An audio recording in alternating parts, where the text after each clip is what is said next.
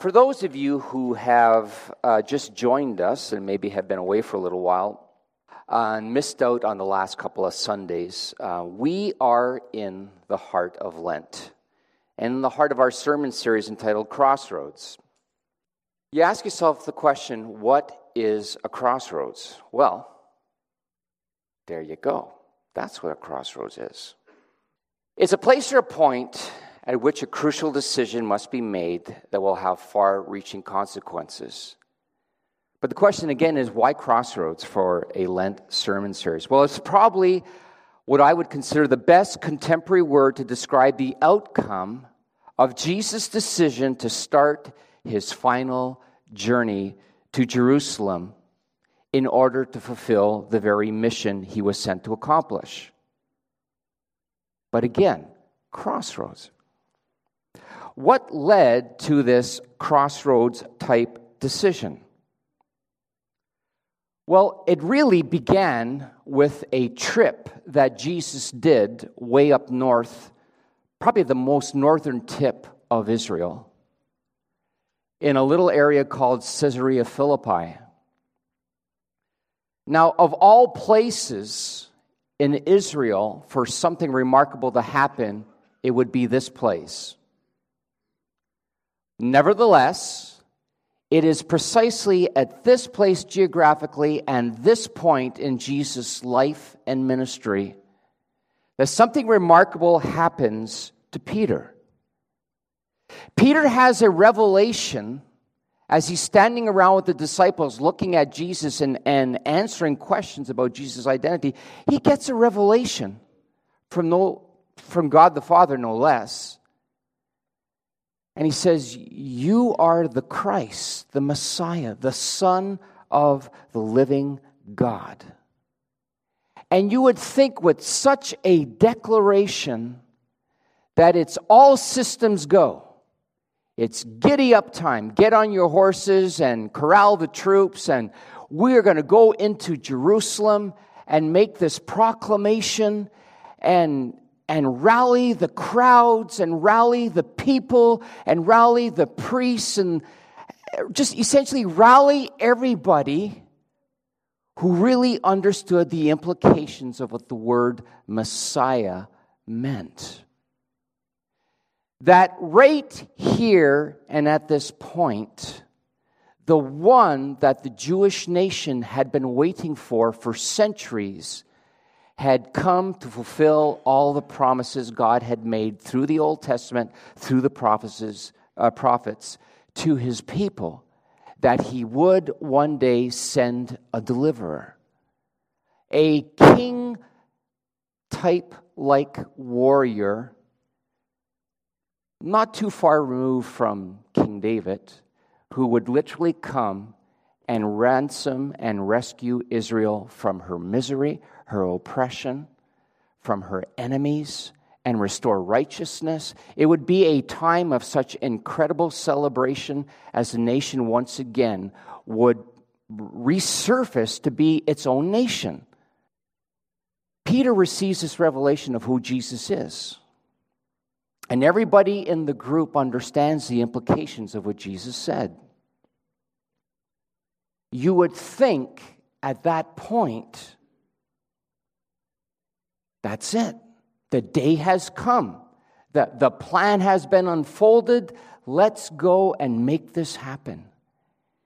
And what you end up having is Jesus making a series of statements after that incredible revelation given to Peter that, in every essence, contradict in every sense of the word, contradict what Peter said and what the Jews had envisioned their Messiah would be.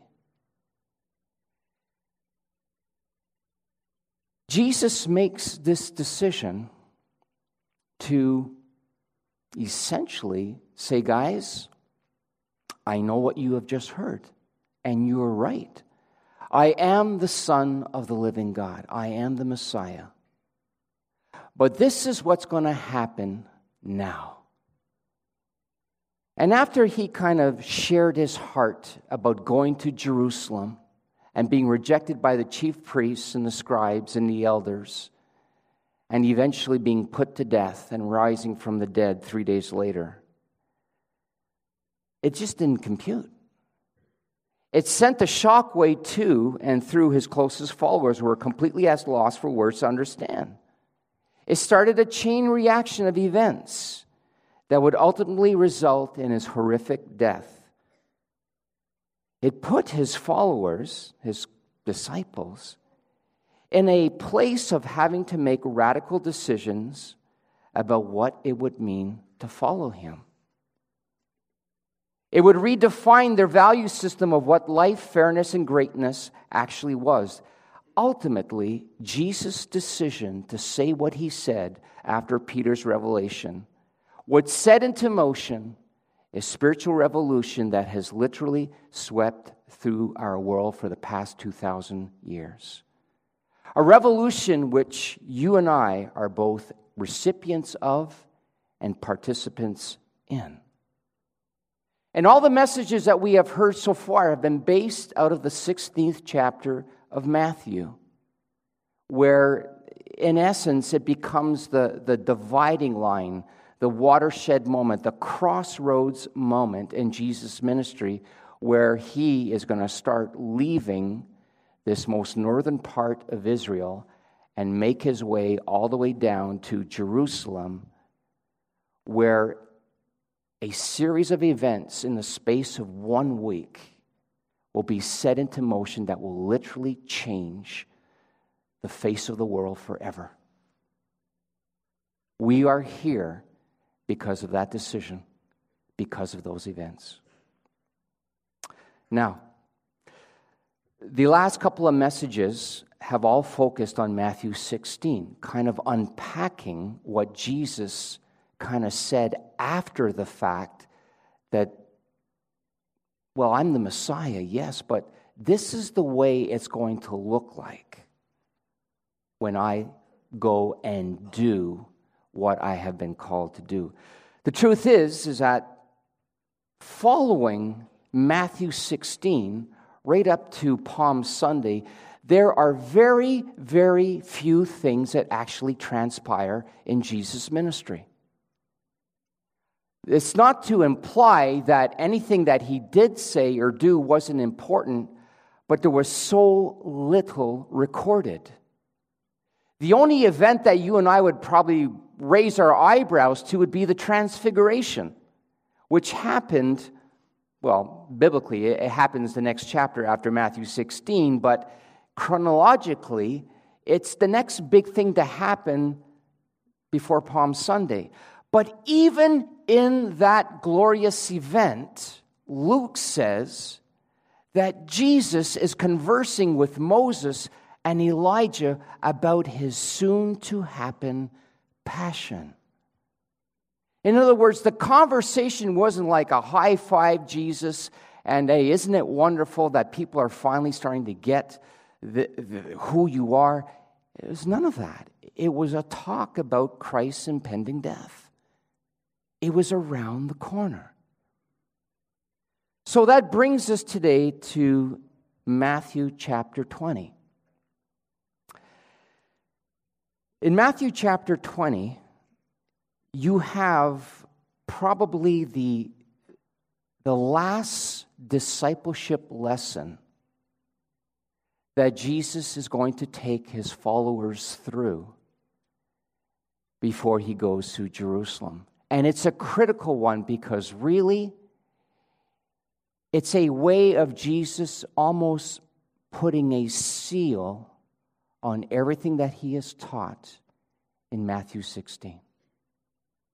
So I'm going to read the text to you today. I'm reading it from the New Living Translation. And then we'll dive into this.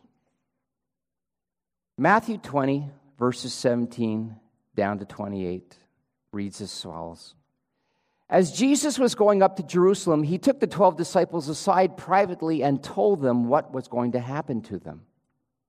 Listen, he said, we're going up to Jerusalem where the Son of Man will be betrayed to the leading priests and the teachers of the religious law. They will sentence him to die, then they will hand him over to the Romans to be mocked, flogged with a whip, and crucified. But on the third day, he will be raised from the dead. Then the mother of James and John, the sons of Zebedee, came to Jesus with her sons. She knelt respectfully to ask for a favor.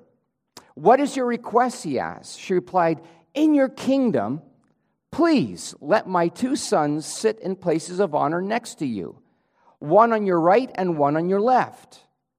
But Jesus answered by saying to them, You don't know what you are asking. Are you able to drink from the bitter cup of suffering I am about to drink? Oh, yes, they replied, We are able. Jesus told them, You will indeed drink from my bitter cup.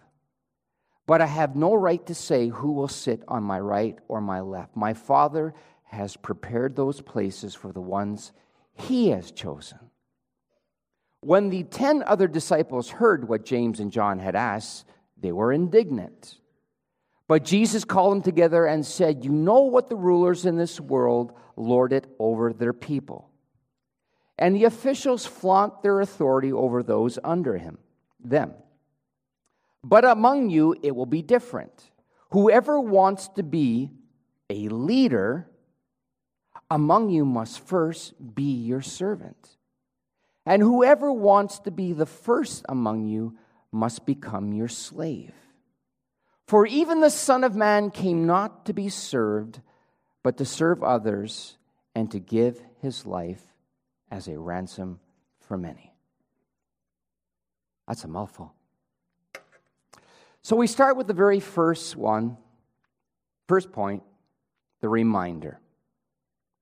We've already read it that Jesus was going up to Jerusalem to suffer under the religious rulers of his day and then by the Romans, be put to death, and then be raised from the dead. Now, I don't know if this sounds familiar to you. Pastor Shannon unpacked this a little while ago. But here's the point that I think is critical for us to pick up today that this is the third time in the space of literally four chapters that Jesus is reminding his closest followers of his impending suffering and death. The first time it sent a shockwave through Peter. And Peter got up and essentially pulled Jesus aside and said, Hey, have you lost it? This is never going to happen to you. And we all know how that story went. Jesus rebukes Peter, sets him straight, and then outlines the conditions of what it means to be a follower of Christ. Um, himself. The second time, when you kind of piece together Matthew, Mark, and Luke, this is what happens. It says that the disciples were grieved, that they didn't understand what he was saying, and they were afraid to ask. Luke adds this interesting little detail. It says that they were, it was concealed from them so they, they couldn't understand, almost as if, almost as if God was maybe just clouding their minds so they couldn't get it. We'll leave that one alone because that's, a, that's an interesting thing to work through. Nevertheless, by the time you get to this point in Matthew's gospel, this is the third time that he announces or makes this prediction of what's, he's, what's going to happen to him. Mark adds this interesting little detail that Jesus was actually walking ahead of the disciples, and you get the impression that they were amazed at his pace. But at the same time, they were terrified, they were afraid. This time, Jesus himself adds an interesting detail. In the previous two reminders, he outlined the fact that it would be his own people, his own, the, the, the leaders of Israel, would be the ones that would put him to death. But now he goes probably even further and a lot more clear by saying, no, in fact, they're going to hand me over to the Romans, and the Romans are going to do their dirty work. again, we, we miss these little nuances, but you, you have to understand that the disciples are looking at the one who, who has essentially allowed himself to be declared the Son of God, the Messiah. The one who would, by virtue of who he is and what he would do, would eliminate the Romans. And essentially, Jesus is saying, without saying it, I know you guys are all expecting me to go to Jerusalem and set them free from Roman oppression. Guess what? It's not going to happen. They're going to kill me. So, no wonder in their hearts and minds this was a complete disconnect. And I know that it's difficult for us to capture the full implications of Jesus uh, the revelation of who Jesus is as Messiah and the Son of God, and the statements that he makes after that. And I've wrestled at length to try to find an adequate illustration. The only thing I could come up with is could you imagine a group of doctors, physicians, um, medical researchers, um, kind of all expert in their fields of surgery and, and, and drug um, investigation and research, and they all come together and they're all under one person. And finally, at one definitive point, he looks at them and he says, Guess what? I have the cure for cancer. And everybody's like, Whoa! And, and they understand the implications.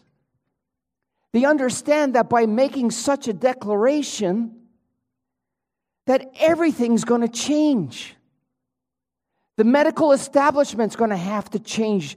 The, the pharmaceutical companies are going to have, everything's going to change. The funeral homes, it's going to affect them. Because if we've got a cure for cancer, could you imagine what longevity on earth would look like? What mortality would look like here on earth?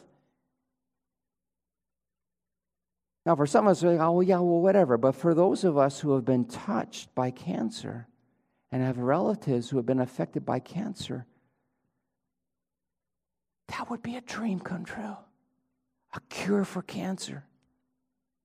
And so everybody in their little group are saying, Great, you know, we're, we're, we're, we're, let's say they're meeting Ontario someplace, you know, uh, someplace north, okay? We'll say uh, Orangeville or, or maybe, uh, I don't know, Huntsville. And I say, okay, we're going to go to Toronto. We're going to call the World Health Organization together. We're going to call all the, the uh, CEOs of, of St. Michael's and, and, and, and Trinity, and we're going to bring all the doctors together, and we're going to make this great announcement.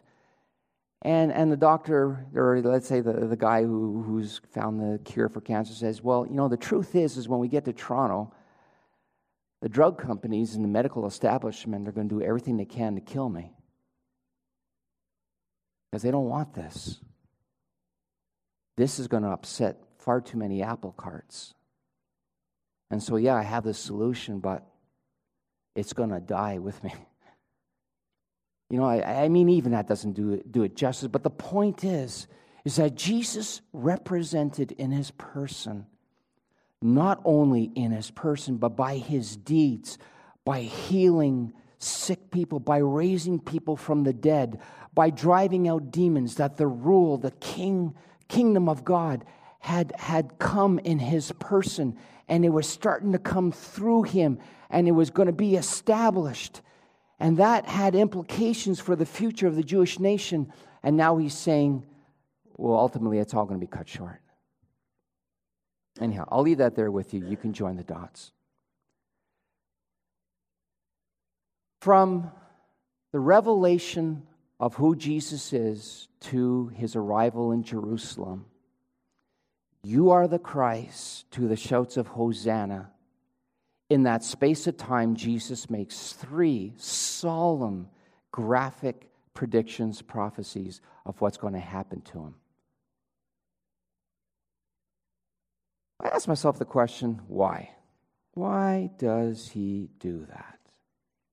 Were his disciples dense? Were they in denial? Or they just didn't want to hear about it? Moms, why do you repeat yourselves so many times to your children? don't listen. Yeah, well, who knows, right? Who knows? He is trying to drive a very important point home. Secondly, the request. Well, we don't know exactly how much time transpired between Jesus making this third pronouncement and this little incident. The implications are there wasn't really a lot of time in between. Now, interestingly enough, Matthew and Mark parallel each other right to this point. Matthew inserts a story about those individuals that the, the, the vineyard owner uh, called into at various times in the day to go into the harvest and work. And um, it actually has something to do with this story, but I'll allude to that later. But the point is, is that essentially there's very little time. So Jesus makes a statement, and John and James' mother come up to Jesus. Mrs. Zebedee. Now, for all intents and purposes, if people have interpreted the scriptures correctly, she is Jesus' mother. I, I'm, I'm sorry. She is Jesus' mother's Mary's sister. Boy, that was a, that was a, that was a bad slip. No, the theologians got that one wrong. Making her Jesus' aunt.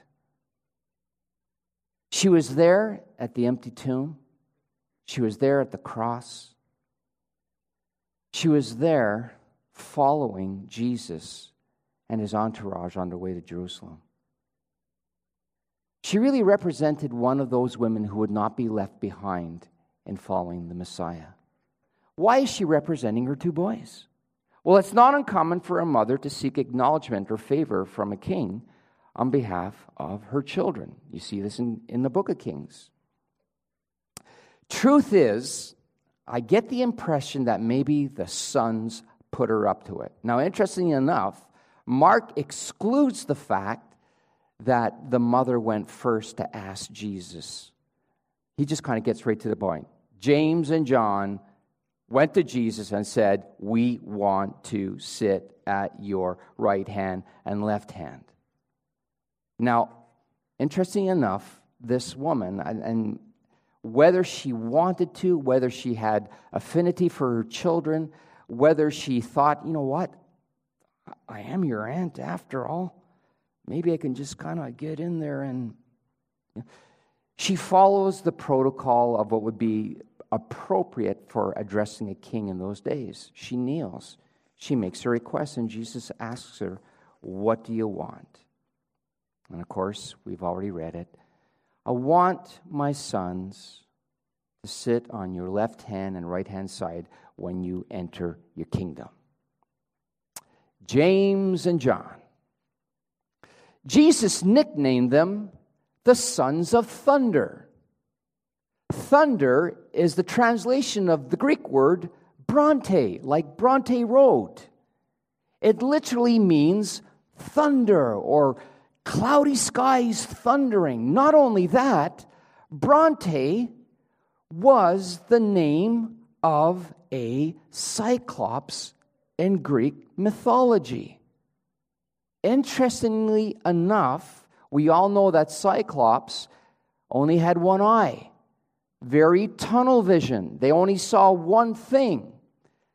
Ironically, that after this episode, Jesus will heal two blind men. Anyhow, we have a lot of fun with that. But uh, James and John, at one point when Jesus was ministering, and sense and receive some rejection from the Samaritans, James and John, in their seeker friendly approach to Jesus' ministry, said, Lord, should we call down fire on these people? No wonder he called them the sons of thunder. I have nicknamed them the brothers Grimm. The brothers And you can see them. I, I can almost picture them in their youthful arrogance and pomp. I mean, they're no longer fishermen now. They've been traveling with Jesus. They're his associates. They're part of the inner circle with three, or the inner circle of three. And um, they got some panache. And I, I could almost see, you know, I, I, was, I was envisioning this. You know, I just, we'll have a little bit of fun here. You know, when they, then they first meet Matthew, right? And Matthew says, I remember you guys. You're the, you're the sons of Zebed. That is Zebedee, Esquire. Yeah, Esquire, all right. Brothers Grimm. But they wanted positions of authority. Now, uh, let me just go back a little bit here. The right hand was usually understood as a place of position, honor, and significance in Old Testament history, Old Testament life. Why were they making such an audacious and arrogant ask? Well, we know that two chapters before Jesus already talked about the issue of greatness. Uh, in other words, they came to him and said, Well, who's the greatest in the kingdom of God? And he brings a little child and he says, Hey, listen, greatness is defined by humility and childlikeness, childlike faith. The previous chapter, Jesus actually tells them that the 12 of you will sit on the 12 thrones to judge the 12 tribes of Israel when I am seated on my glorious throne. But by the way, the first will be last, and the last will be first. All of this in reply to Peter's wham, wham, wham, boo hoo moment about, hey, we've given up everything to follow you. What's in it for us? James and John viewed themselves as loyal followers of Jesus.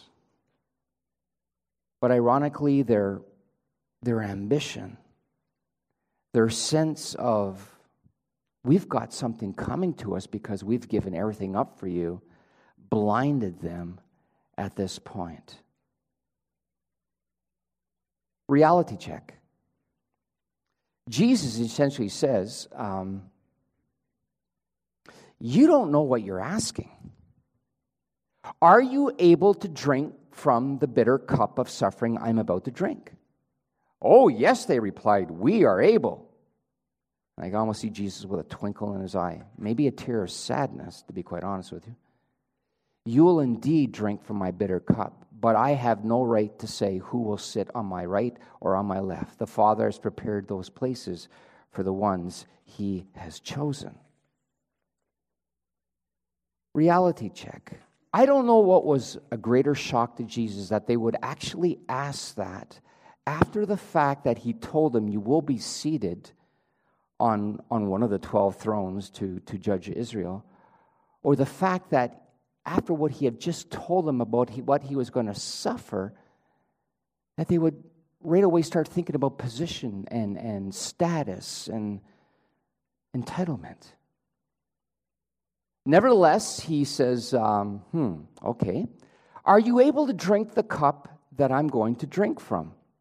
The Old Testament imagery of the cup kind of graduated from one of, of symbolic of the wrath and punishment of God on sinful nations to blessing, and you see that in the book of Psalms.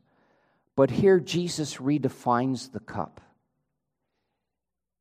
He's essentially saying the cup is the cup of suffering that comes as a result of obeying God. And to rephrase it, he's saying, Are you willing to embrace suffering that will come as a result of obeying my Father? Oh, sure, absolutely. Yes, we can. Sounds like a political mantra I heard not too long ago. Yes, we can. Spoken without any hesitation, any clarification, or understanding of the implications of making such a statement.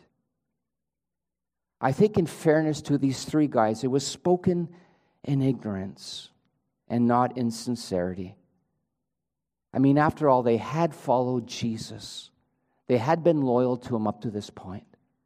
They stuck with him when everybody else deserted. But still, it's just typical of human nature. I've climbed this far how much further can I go? And at whose expense? Jesus reminds him that this seating arrangement, this place of prominence, this place of authority and honor, is not his to give. It's in keeping with the fact that all throughout the Old Testament, God is referred to, God the Father, is referred to as the one who promotes or puts down.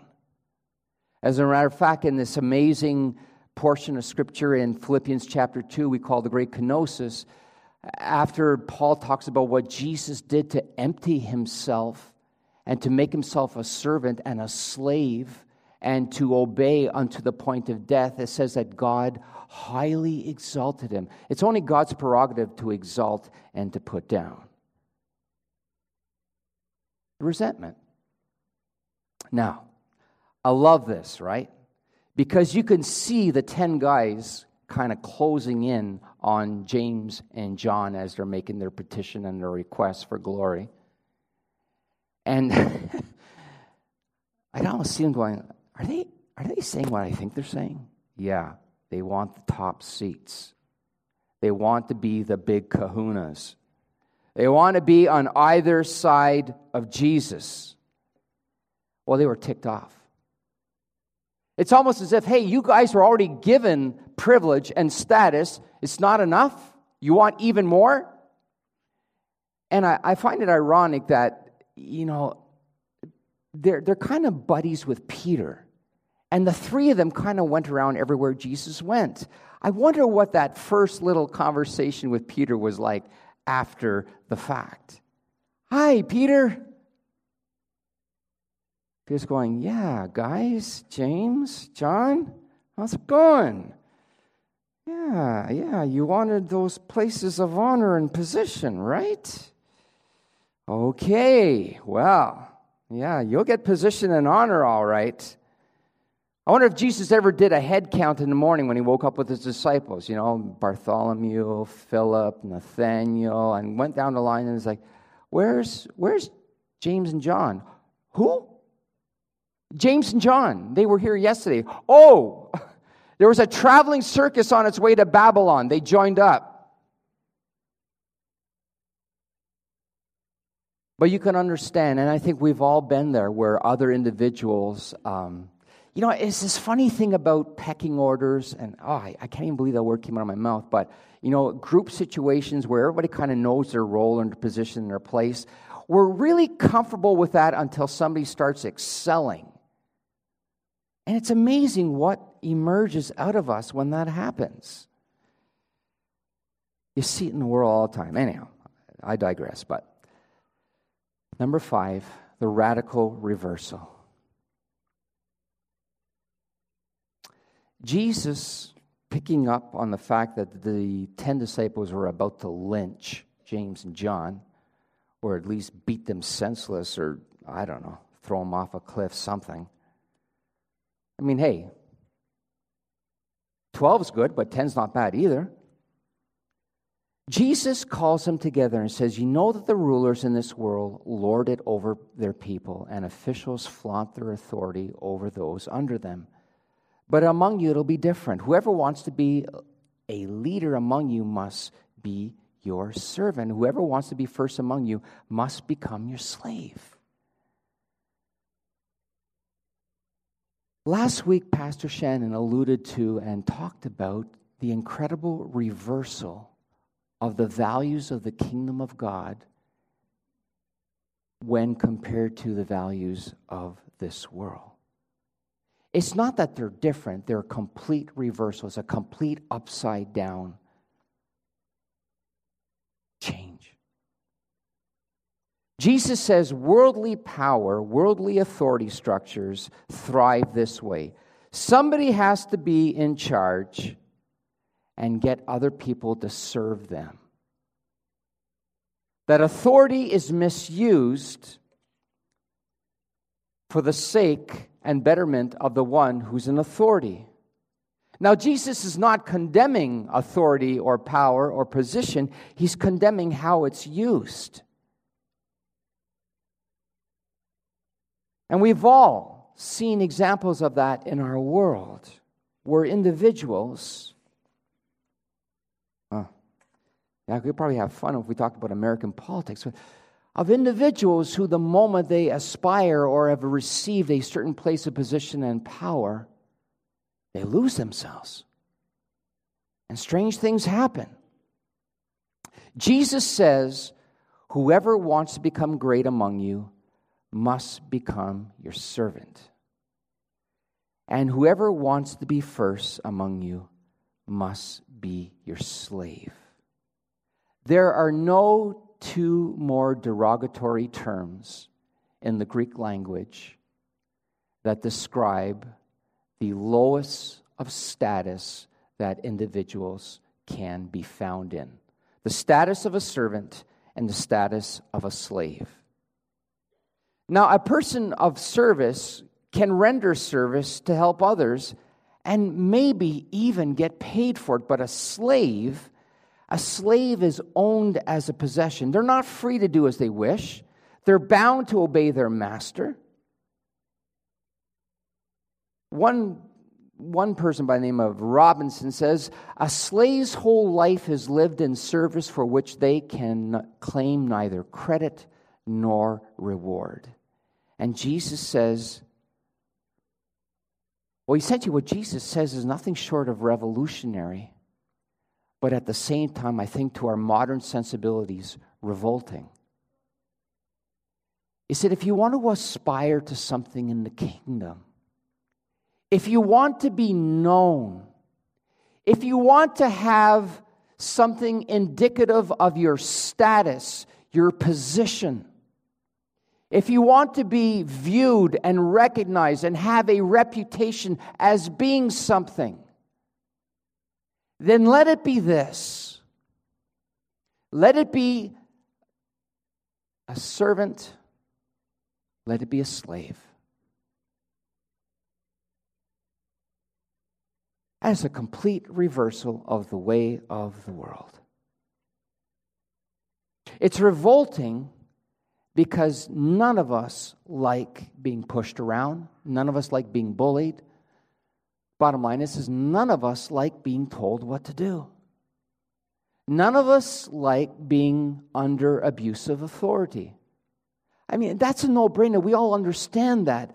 But there is something broken in our nature that we've inherited from the fall this, this autonomy on steroids that constantly has to be tamed by the power of God, by the Holy Spirit, by loving community and accountability and submission, because it's, it's like a ferocious cancer. It will consume us autonomy, independence, the right to myself, the me, myself, and I, the, the part of us that says, No, you don't get to tell me what to do. No, I will do my own thing. No, I don't have to listen to you.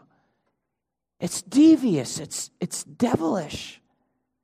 And yet we wrestle with it every day.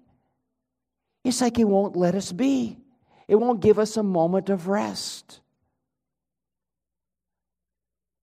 Unless we follow Jesus' prescription for that diabolical remnant and residual part of our Adam or Adamic nature. And that is to say, Lord, I am your servant.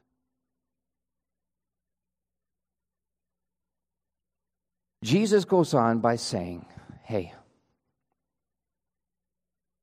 if you want proof, now he's saying this without actually coming out and saying it. But if you want proof that this works, if you want tangible evidence that there is a way of living that could actually free you from the tyranny of always having to be first, of always having to have your own way, of always having to have live under the crushing burden of getting what you want. It's servanthood. And he says, For even the Son of Man came not to be served, but to serve others and to give his life as a ransom for many. Dear friends, this beautiful word ransom is only found here and in Mark 10, Mark's version of the very same story. Its relative words are found in about maybe five or six places in the New Testament. They're usually translated by the word redeem or redemption. But it has, it has in its origin this sense of the price that is paid to have released a prisoner of war. Now, the, the meaning grew and got expanded and altered by the time it gets to Paul's writings. But Jesus is essentially saying here, I, the Messiah, the Son of the living God, the Christ, the one, I didn't come to push myself forward, to seek position and status, to climb to the top of the ladder and, and, and just grind people under me and have the satisfaction of telling people what to do and how to do it and when to do it and how high to jump. You, you, you know all the colloquialisms. You understand what I'm trying to get. The point is, he's saying, I haven't come to do that. I have come to serve, but serving by giving. And giving my life away to release prisoners of war, all of you who are captive to sin.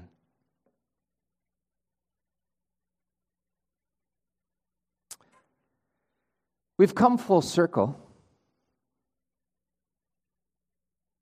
Matthew 16 begins with a revelation of who Jesus is, his identity. But in this little verse, we end up with Jesus declaring his purpose identity, who I am, his purpose, what I have come to do. And in that space between Matthew 16 to Matthew 20, Jesus finally unveils it. It's like, here's the great plan. Here's the deal. Here's the, here's the big vision.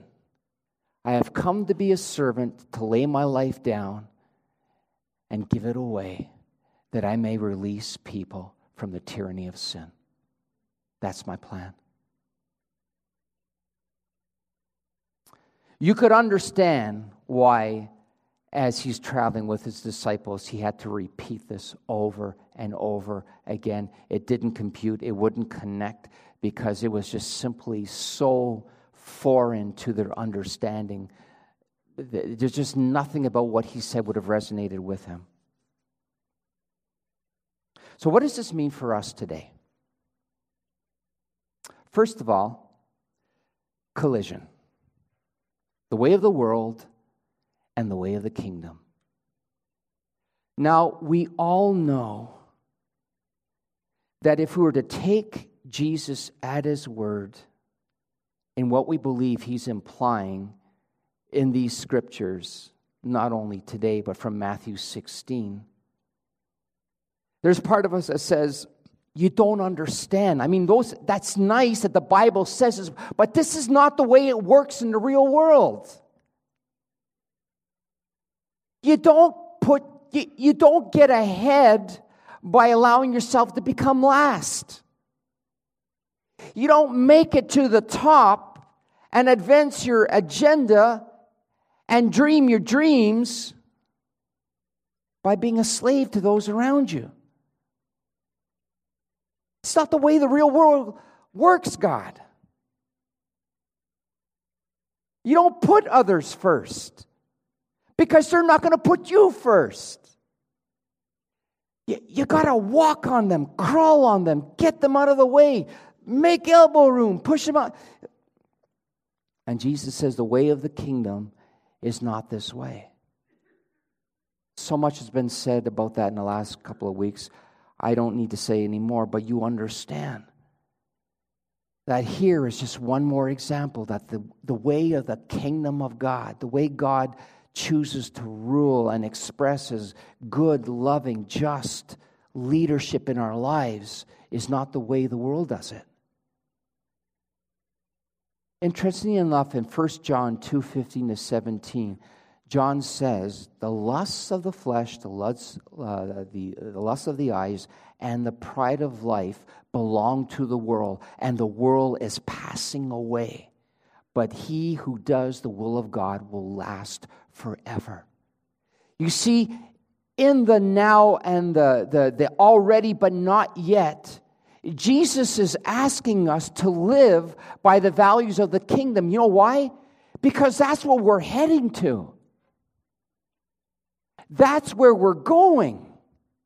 We are eventually going to be part of, here on earth, a kingdom where that is the way of life. That's the way it is done. Where people don't walk over each other, where, where the first are. You understand what I'm trying to say? we start living out the kingdom of God, its values and behaviors. Now, we make visible these values and behaviors right now. Not easy, but that's what He's called us to do. And that is what makes us distinct from the world. Enough said. Conflicted. Conflicted ambitions, aspirations, and agendas. The folk, uh, folks, the truth of it is that you and I will always wrestle with a what's in it for me mentality. Sometimes we just can't help ourselves. It just comes to us naturally. Right? Default, it's, it's just the way we're wired. You know, this whole un- understanding of ROI, return on investment, what's in it for me? What will I get out of it? this self centered question of if I do this, what, what am I going to get back from this? How will I look? How will I be perceived? What will others think? Will it be enough payback to make it worth my time and effort? Boy, these are hard things to wrestle with in our heart. But you know what, folks? As, as rough as that is, ironically, in our present generation and culture, this what's in it for me attitude has given birth to a new child, a new kid in town called entitlement, which assumes that it has the right to something because why not? It has a right to something by virtue of one's self perception of one's own goodness, greatness, or godliness. One is inherently deserving of privileges or special treatment. How many times have we encountered it with our children or we've seen it and it's like, well, I want this. Well, why? Well, because. Well, because why? Well, why not? It's a new question. I, I still haven't figured that one out. But entitlement just doesn't say what's in it for me. It says, it says well, listen, I, I deserve it. You're going to give it to me anyhow. For such an individual actually believes that way, grace and gratitude is all but left their heart. It's like grace and gratitude are hanging on for dear life. You know, ah, oh, never mind, I'll leave it be. The motives behind our agendas, our aspirations, our ambitions are very sneaky. They constantly need to be brought to the scrutiny of the Holy Spirit. We can do the right thing for the wrong reason. Doesn't make it right. The end never justifies the means. Could you imagine? And as it's said over and over again in John's gospel, that Jesus' only motive was to please his Father. His obedience was nothing more than to do his Father's will. And there's a part of me that says, Jesus, that's not enough. I cringe to say it, but there's times where my heart says, it's not enough. It's, I'm doing this, but to do it to your glory, God, for your pleasure alone, Lord, I confess that it's not enough. And I have to bring that to God on a day to day basis, to have it crucified, to realize that I'm deserving of nothing, that I am not entitled to rewards or privilege or status or reputation or am, all this stuff. I don't have a right to any of it. My life was given back to me, and I am now free to use it for Him. What a privilege and what an honor. But when you lose sight of that, as I said, gratitude and grace start evaporating out of our hearts. Clarification, reality check. Jesus will always clarify reality for us. In an age where we are constantly told you can do whatever you can, if you dream it, if you believe it, go for it, no one has the right to stop you, it is refreshingly painful at times, but refreshingly appropriate to hear someone in love and grace and say, you know what? You're not cut out for this. You're not wired for this. How many of us watched episodes of American Idol to hear someone making a complete fool of themselves by singing completely off key, forgetting the words? To have Mr. Cowell remind them that whoever told you you can sing must be shot. And then they walk off stage cussing and saying, He's got no right to say that to me. My mother said I could sing.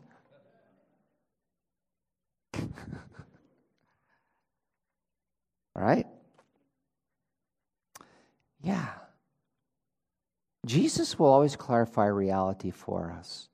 And I'm glad that he'll always be the one who will graciously say, Hey, listen, I've not called you to this. I haven't asked you to do this. You're not suited for this. I've spent enough time with individuals crushed by the disappointments of the reality of lives because of the amount of people told them that they should be doing this or that they're, you know, yes, you can go for that, and no, don't let anybody tell you that you can't.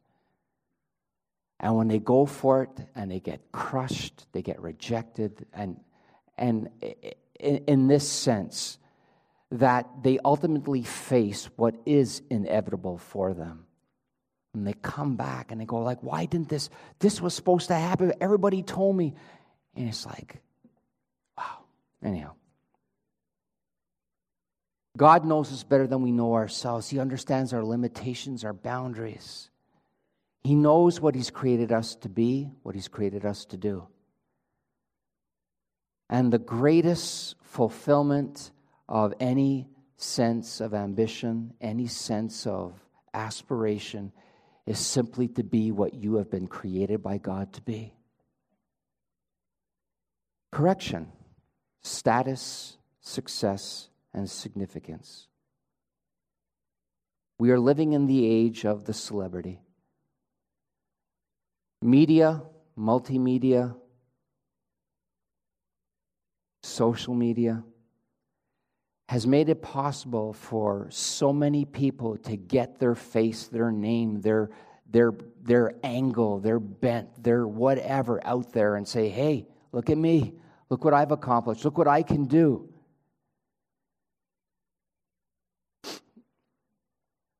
If, if I could even use the word, if anybody had celebrity status, it was Jesus. And yet he traded it to be a servant. We have all had moments where we were seeking status, where we secretly believed in our hearts if I have this position, I will be respected. We have strove for success. If I have success, I'll have recognition. Well, we've sought significance. If I have significance, I will be sought out for my reputation man, when you get entangled with that and you pursue it and you go after it, it's just amazing what you become in the process. None of these things mattered to Jesus. His security was in his identity and his mission. Christ like servanthood and giving. And with this, I close. I'm going to invite the worship team to come, please. I remember at our former church, or my former church, um, we were in meetings wrestling through what it meant to be a missional church. And, you know, what, what did it really mean to be a church that honored the Great Commission? And I remember as we were talking, the statement was made you can serve without being missional, but you cannot be missional without serving. Right? You can go and do things for others, serving them, without any intent on seeing this through the eyes of God's mission here on earth. But there is no way that you can be a part of God's mission here on earth without seeing the avenue of service to others. I want to take that a step further today. Is that we can give without ever serving, but we cannot serve without giving. And the challenge for us, and the example that Jesus sets down for us, is that in serving, you must give. But the beauty of it all is that as we serve, as we give of our time, our energy, our life, in whatever capacity, whatever respect, God takes those things and transforms them for his purposes. And that there is a deep sense of satisfaction when we get servanthood right when we view it as a way of giving, not as a way of trying to get something in return. And sometimes we can do one well, sometimes we fall back into the rut of doing the other. We serve and give in order to get back. And get back can be a lot of different things for a lot of different people. But in those moments when we get it right, and the Spirit of Jesus has complete unhindered access to our heart, mind, and soul, and we are serving simply to give. And others are blessed and changed and transformed and encouraged by our gift. Something begins to change within our heart. We become more like Jesus, and we become more satisfied in doing the will of God than trying to advance our agendas, our ambitions, our dreams, our goals, our aspirations. Easy? Absolutely not. But that's how we are formed. Would you pray with me, please?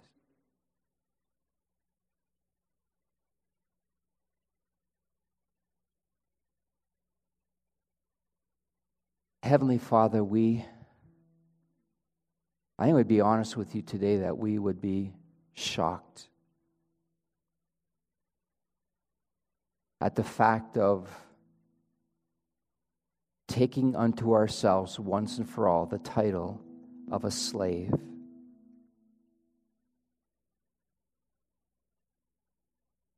Being your slave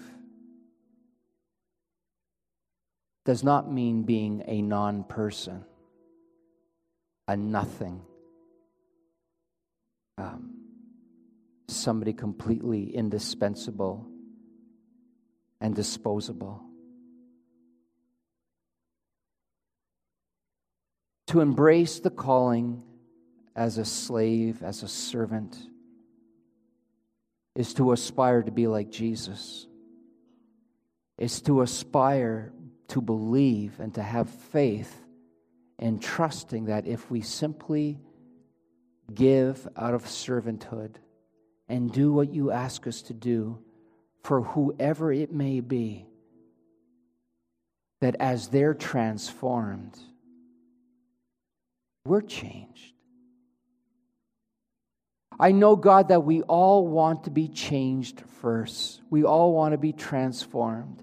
We all want to have a heart just over, overflowing with, with uh, the equivalent of Niagara Falls love just pulsing out of us so that we can serve others.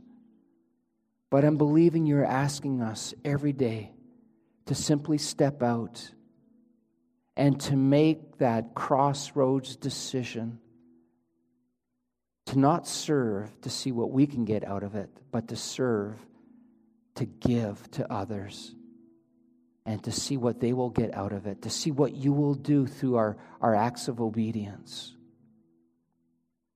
Lord, none of this is easy, and none of us are pretending that it's easy.